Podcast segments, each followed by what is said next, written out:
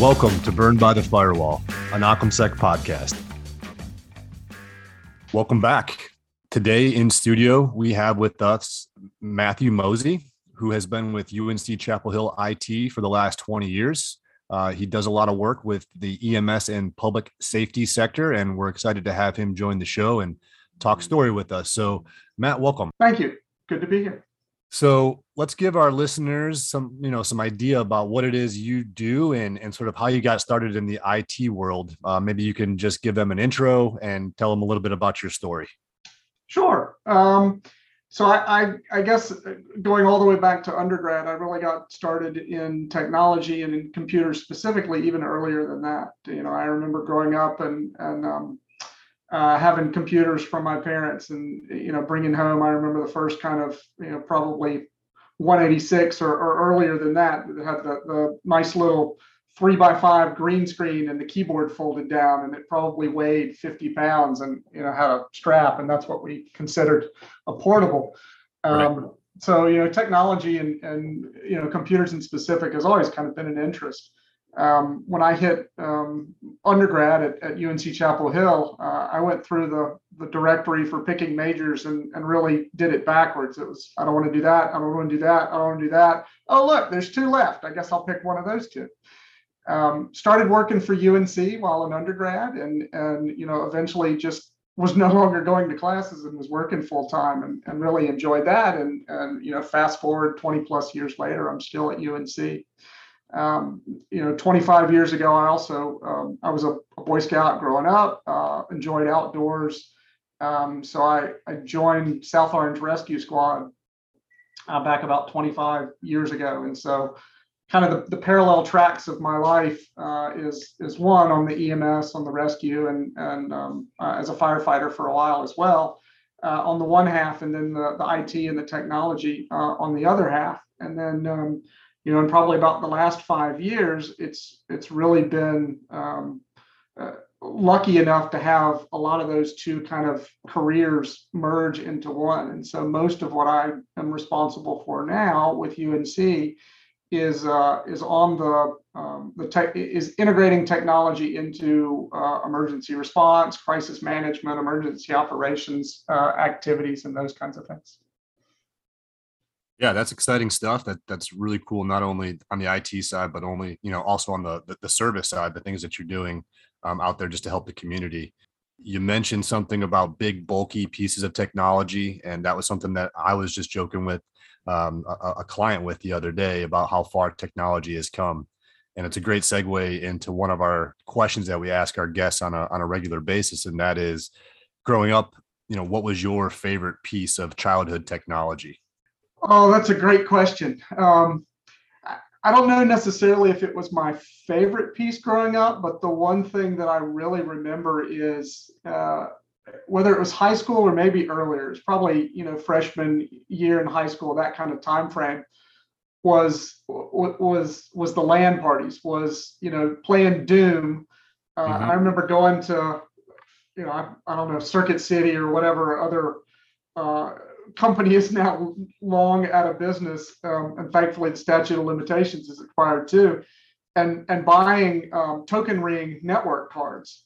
And you know we were all broke high school kids, and so you bought it and then you returned it on Monday because you couldn't really afford it. And so it was carrying these massive computers and you know big um, you know round screen 13 inch monitors over to each other's houses and and playing Doom for ex- extended periods of time um, that's i mean you know that was one of the fun parts and and it was really interesting years later to actually start developing an understanding of networking and and really have a little bit of a you know i didn't understand the technology or the details about you know you plug a cable in and and things just work and you put in this number into a computer and they can talk to each other. And now years later understanding and and you know having a little bit of a of an involvement in, in as that kind of technology has has truly expanded and you know now shoot my watch has an ip address.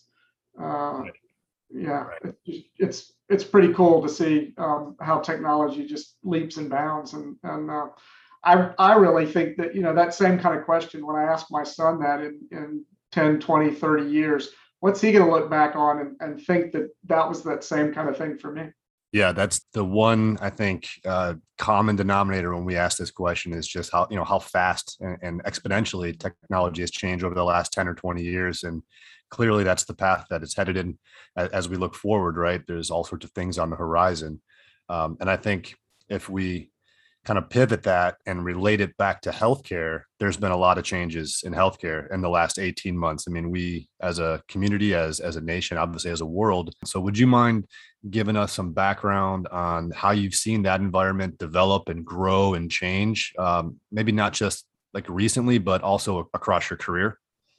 Yeah, I, I think so. Um, certainly in the last few years, uh, information security has just skyrocketed uh, you know, I, there have been times in which the the university um, has been in a in a hiring freeze, with two exceptions: information security and healthcare.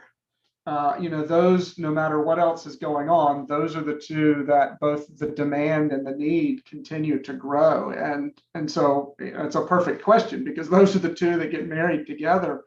Um, you know, we're we're constantly concerned about information privacy uh, in many cases, but we also want ease of access. You know, we we just think that it should be easy to have. Well, I you know, and and I see this in the university. We'll have a student or a faculty or a staff member say, "Well, I gave the university that piece of information." Well, we're we're a huge university. We're decentralized, and so you gave one department that piece of information and you know expand that into a healthcare setting you know you, you've got hospital systems that that you know an independent hospital in in many cases no longer exists and so now you have massive healthcare systems that are are mergers of, of many smaller hospitals that that were originally standalones for a number of years and even decades in many cases and so they're trying to integrate their operations and their data management and their electronic healthcare record in with other hospitals. And you know, certainly there there's a small number of of platforms, and you know, as we continue to to move forward in the future, uh, so many of the the bigger hospital systems are all kind of commonly using the same ones, and so it does ease data exchange. Um, but you know, to the, the same thing is kind of true. It's you know, I, I assume that my doctor has my healthcare record. And well, what if my primary care physician isn't part of the same hospital network that I go to, or you know, any any number of other kinds of things. And so the the ability, the ease of which to share that information also comes at a cost because the easier we make things, the more that we have to be vigilant about protecting those kinds of things. It, it's the age old joke of the most secure computer is one that's turned off in a corner and not connected to the internet, right? right. Um, and of course, it doesn't do anybody any good if it's turned off sitting in the corner and, and not turned off, uh, not connected to anything. Yeah, no, absolutely. That's one of the the things that we look at here at OccamSec is is just trying to you know technology isn't always the answer right there's often solutions that you already have in place you don't have to go out and add more things to the to the mix and complicate things um, but i think you touched on something as well that i think really overlaps both the, the healthcare and the education industry and that is that the end users have to be able to use the product they have to have access to it and accessibility oftentimes in these two industries trumps security and trumps these types of uh, considerations for for risk. And I think that's one of the things that when we look at both of these industries, um, has led for them to be in in the headlines and and and seeing these problems uh, surface over the last you know specifically 18 months. Um, you know, from your perspective, and again, you can generalize this, of course, but what vulnerabilities have you seen or do you see causing a lot of problems on, on the horizon? And it doesn't have to be technical vulnerabilities. It could be in the ilk of what I was just discussing. Yeah, no, I, I, great points. Um, and, and I think that's a hard question because there's so many potential vulnerabilities. You know, more and more we see data exposed through just simple point of sale systems. Um, yep. You know, it's it's quite amazing the amount of data that just swiping a credit card um, you know leaves behind at at any any number of major retailer and you know it's when we when we build technology tools and and we you know enable them for the masses the, the common consumer now doesn't want to spend a two hour training or a 30 minute training on the product. You know, if, if you have to train somebody on how to use your interface or your tool, today you've kind of lost the battle. Uh, you know, in many cases, we look to to you know Amazon. Like nobody taught you how to buy anything on Amazon. You figured it out. It was it was intuitive, and and that's really kind of the model for so many other things. If if you can't make the interface intuitive, then people it doesn't matter how good your product or your or your tool or your solution is. And so to me, that really ties back to the you you make it a little bit dangerous because to make it to make the user interface easy you kind of have to present enough data so that the person can can be walked through it.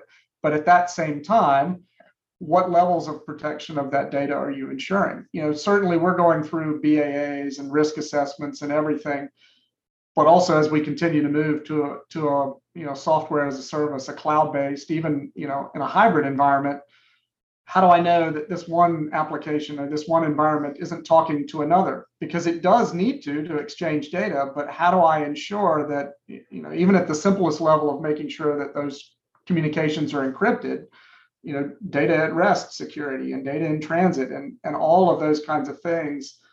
Uh, it's just you know there, there's so much going on. You know, years ago you could contain it, and so you could put up a you know a firewall in front of it. And we allowed one port in and you know you had to be authenticated. And we you, you could almost watch every connection into that. And you could see where users were coming from. And if you know analytics showed that the same id just tried to attempt to log in from five different places on the globe that's probably a compromised account. Well now the, the data exchange is just enormous. There's no possible way that a human could watch that. And and even pushing to the point where analytics of in detecting anomalous patterns or suspect patterns again there's so much data that it just you're you're kind of always behind the curve on some of those kinds of things. Yeah and i think you sort of touched on a point that you know as we move forward it's it for, for me anyways it's going to definitely be something that that i would say would be a concern or a vulnerability and that is as as businesses begin to make that migration or, or complete those migrations into the cloud or into hybrid environments, you know, misconfiguration is often the number one thing that leads to these vulnerabilities. And to your point, these systems are so massive, and in some cases, the organizations deploying them are decentralized to your, you know, like like you mentioned. So this group over here may not do the same as this group over here, and and everyone may not be on the same page, and then boom, you have a vulnerability that can get exploited. So I think very at the most simplistic level i think that's one thing for for the healthcare and education industries as they make that journey um, that's going to really be a, a, concern for them. I think the other one would be and i'm curious to get your take on this this is sort of an ad hoc question you know backups oftentimes are the, the key to being a victim in a ransomware situation or or being able to recover quickly and I guess with your experience in the education system, do you see if, if it's a challenge to get that that alignment and that investment? Is that something that you continue to see going forward, or is your leadership team sort of uh, fully you know on board with with what needs to get done to properly back up your systems? So I think when when we start talking about about backups, I, I see it a little bit of a, of a larger conversation about um, whether it's high availability or or looking more at the service as a whole. Um, and what in at least in, in my experience and, and observation in higher education, we focus more on on ensuring redundancy and high availability um, because that not only supports the day-to-day mission, it supports growth of that for future. But in, in many cases, um, you know, preventing the failure uh, then is, better overall. And so if we can provide additional capacity up front, then there's not so much a focus and a worry on on the disaster recovery um, and and backups in that case. Um, but that doesn't answer the exact question that you brought up about ransomware. And so it doesn't matter how redundant your system is if if a ransomware attack is successful enough to to encrypt everything or lock you totally out. Great. Now it just, you know, it encrypted all of your replications or, or whatever else. Um, and so when higher education, of course, um, isn't a isn't a great comparison to you know finance or or another industry where you can quantify lost revenue revenue in downtime. You know, if, if I'm a bank and I'm you know offline and miss four hours of transactions, well, did I just lose out on 10 million, 20 million, 50 million?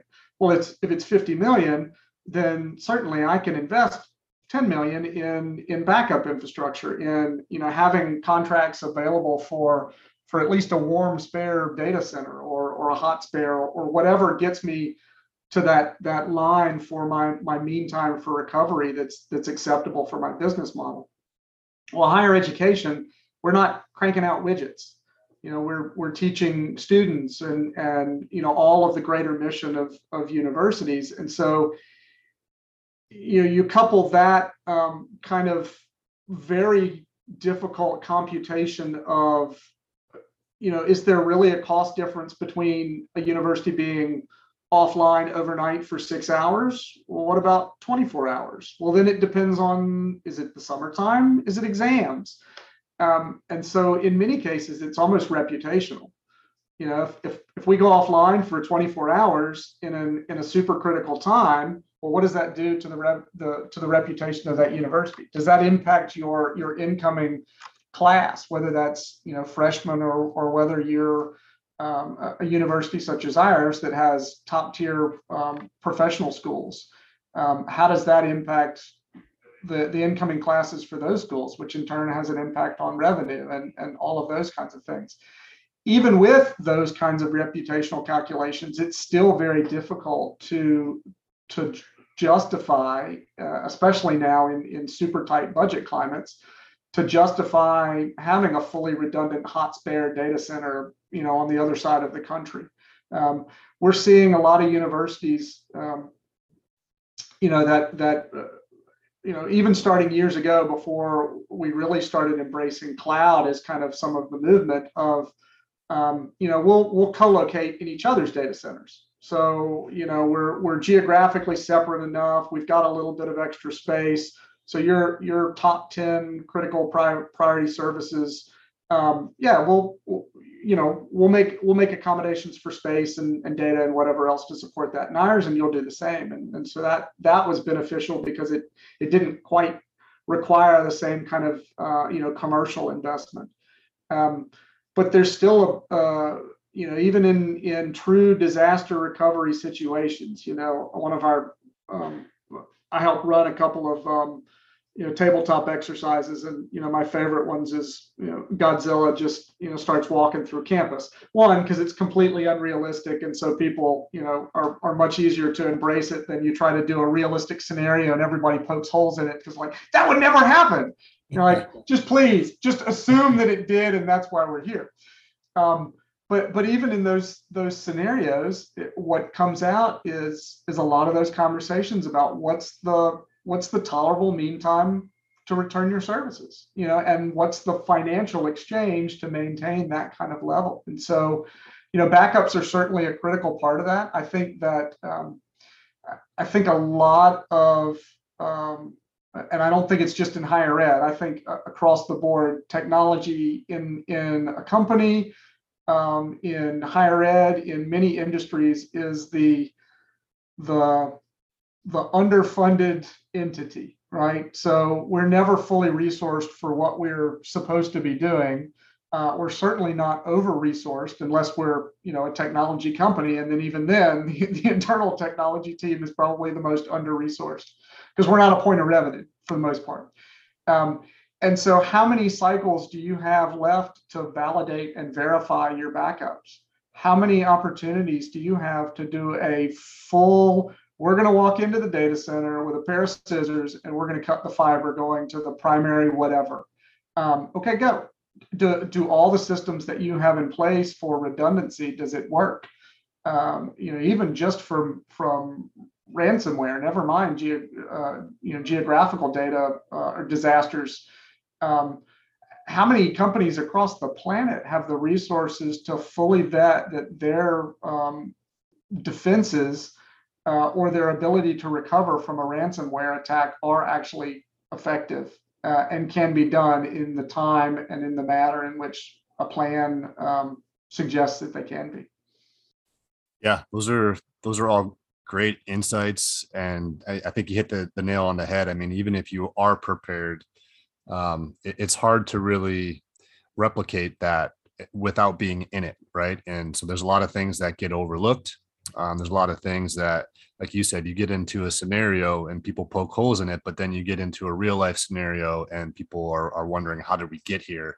It's it's that same thing, right? It's just oh yeah, absolutely. I mean, not not a technology crisis, but um, you know, we shut down the university and significant portions of town due to the fact that we didn't have water coming from the utility. Uh, in all the years in emergency services and disaster exercises on on the university side, never in a million years would I have used. Uh, we broke all the main water lines, so now your university has to go offline because uh, you can't cook food, you can't flush toilets, you can't you know do all of these other kind of health scenarios.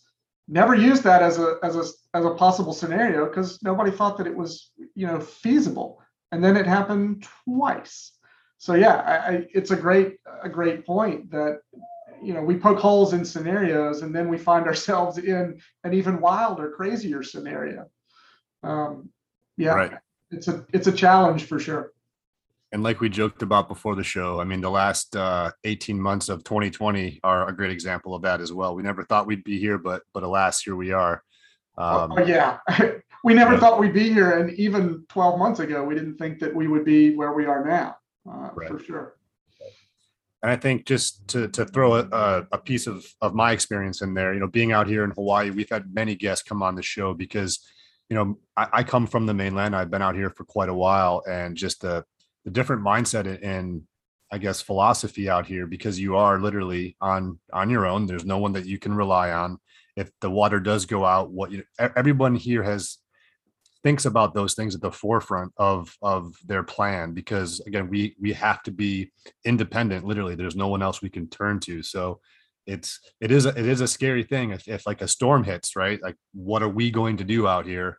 And it's like a 1 in 21 chance every year that a hurricane would hit us. But if it does then what? And i think that leads me i guess into the question that i that i want to ask you about like the craziest day that you've had or the craziest incident that you've been a part of. And it may be a storm it may be the water situation that you talked about but uh, maybe you can give our listeners um, one of those experiences so in in the other half of my life in emergency services i have the privilege to be on our, north carolina helicopter aquatic rescue team and um, you know, we were talking before the show about how kind of the, the two halves of my life, both on the, the IT side and the and the public safety side, uh, have really, you know, have bumped heads and have merged in, in many cases in recent years.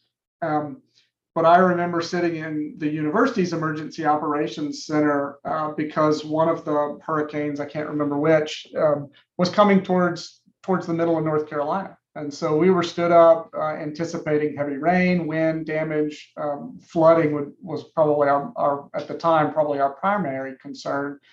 Um, but I remember, uh, you know, riding through whatever 12 hour shift, um, uh, coming towards, you know, making landfall and coming through us. And it turned out that it wasn't going to be as bad as, as initially forecasted. And it was great. So I tagged out to, to my replacement on the on the IT side and um, went home, changed uh, into flight uniform, and headed out to the uh, to the uh, National Guard facility to go do uh, search and rescue operations. And and for me, that was just the you know it's in that short period of time to to completely go from from the computer nerd IT guy in the university's emergency operations center to uh, hanging out the door of of an aircraft uh, flying over eastern North Carolina and just seeing the amount of, of damage and destruction of widespread floods uh, and supporting our overall um, search and rescue mission for, for the state. It's just, you know, I, I, count myself lucky in being able to kind of kind of do both. A, a lot of my colleagues live only in one of those environments, and to be able to do both of those, you know, normally, but to be able to do both of those in like a six hour, a 12 hour period was was truly pretty pretty wild. For our listeners wondering, we're actually interviewing James Bond today. Uh, man of many talents, and I, I, hope you have the rights to that movie because that that sounds like it would be a good one. Um, but no, that's that's a, that's a great experience, and and again, one that uh, being able to do that, both of those things in one day is is is very cool. Uh, before we wrap up, I think it's it's been a great a great segment so far. Um, we always like to offer the floor to our guests in case there's anything that you guys are working on or just want to talk about and reach out to the community about uh, that you'd like to share. So the the floor is yours, Matthew. I I think that um, well, thank you. Uh, I appreciate the comparison to James Bond. Um, I, I, would say it falls dramatically short. Um, I, you asked me about one day, and I was able to come up with one example. Every Bond movie I've ever seen, he gets to do that every day, uh, and you know, twice on Sundays. Um, you know, my my interests really are in um, enabling technology as as a supporting tool to solve um, problems primarily in you know crisis emergency operations uh, environments.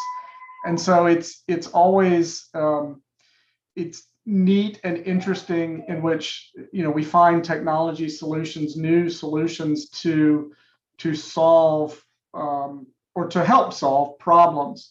You know in emergency management um, you know I, I have known some fantastic emergency managers and some of the best of them were complete neophytes in the technology world. You know, they all fell back to paper because, you know, the batteries are going to die in your laptop, but my pad and pen will work all the time.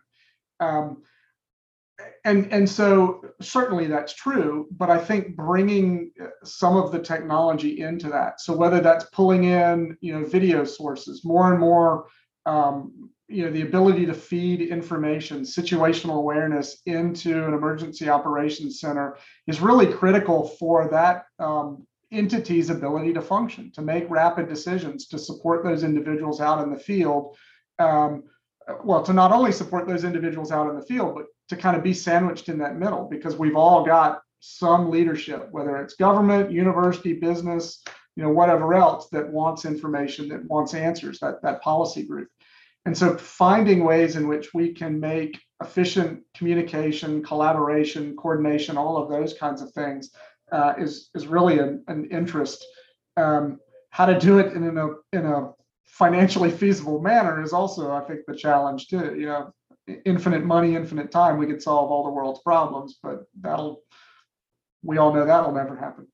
Um, so yeah, so I, I, I really have an interest in, in being able to apply technology um, specifically in the emergency response. You know, I, I think one of the things that you know, being in, in EMS fire and rescue for more than 25 years, um, you know, I go back to portable radios. You know, they had six channels, or you had a radio pager that literally had a crystal in it. Um, now we give people mini computers with display screens, and you know, at the smallest, there's 1,024 channels in there, and you give that to uh, not to make fun of the cops because the firefighters are just as bad, but you give that to a career officer or you know a longtime battalion chief, and they're like, find the channel I need in here. Because for the first half of their career, they switched from one to two.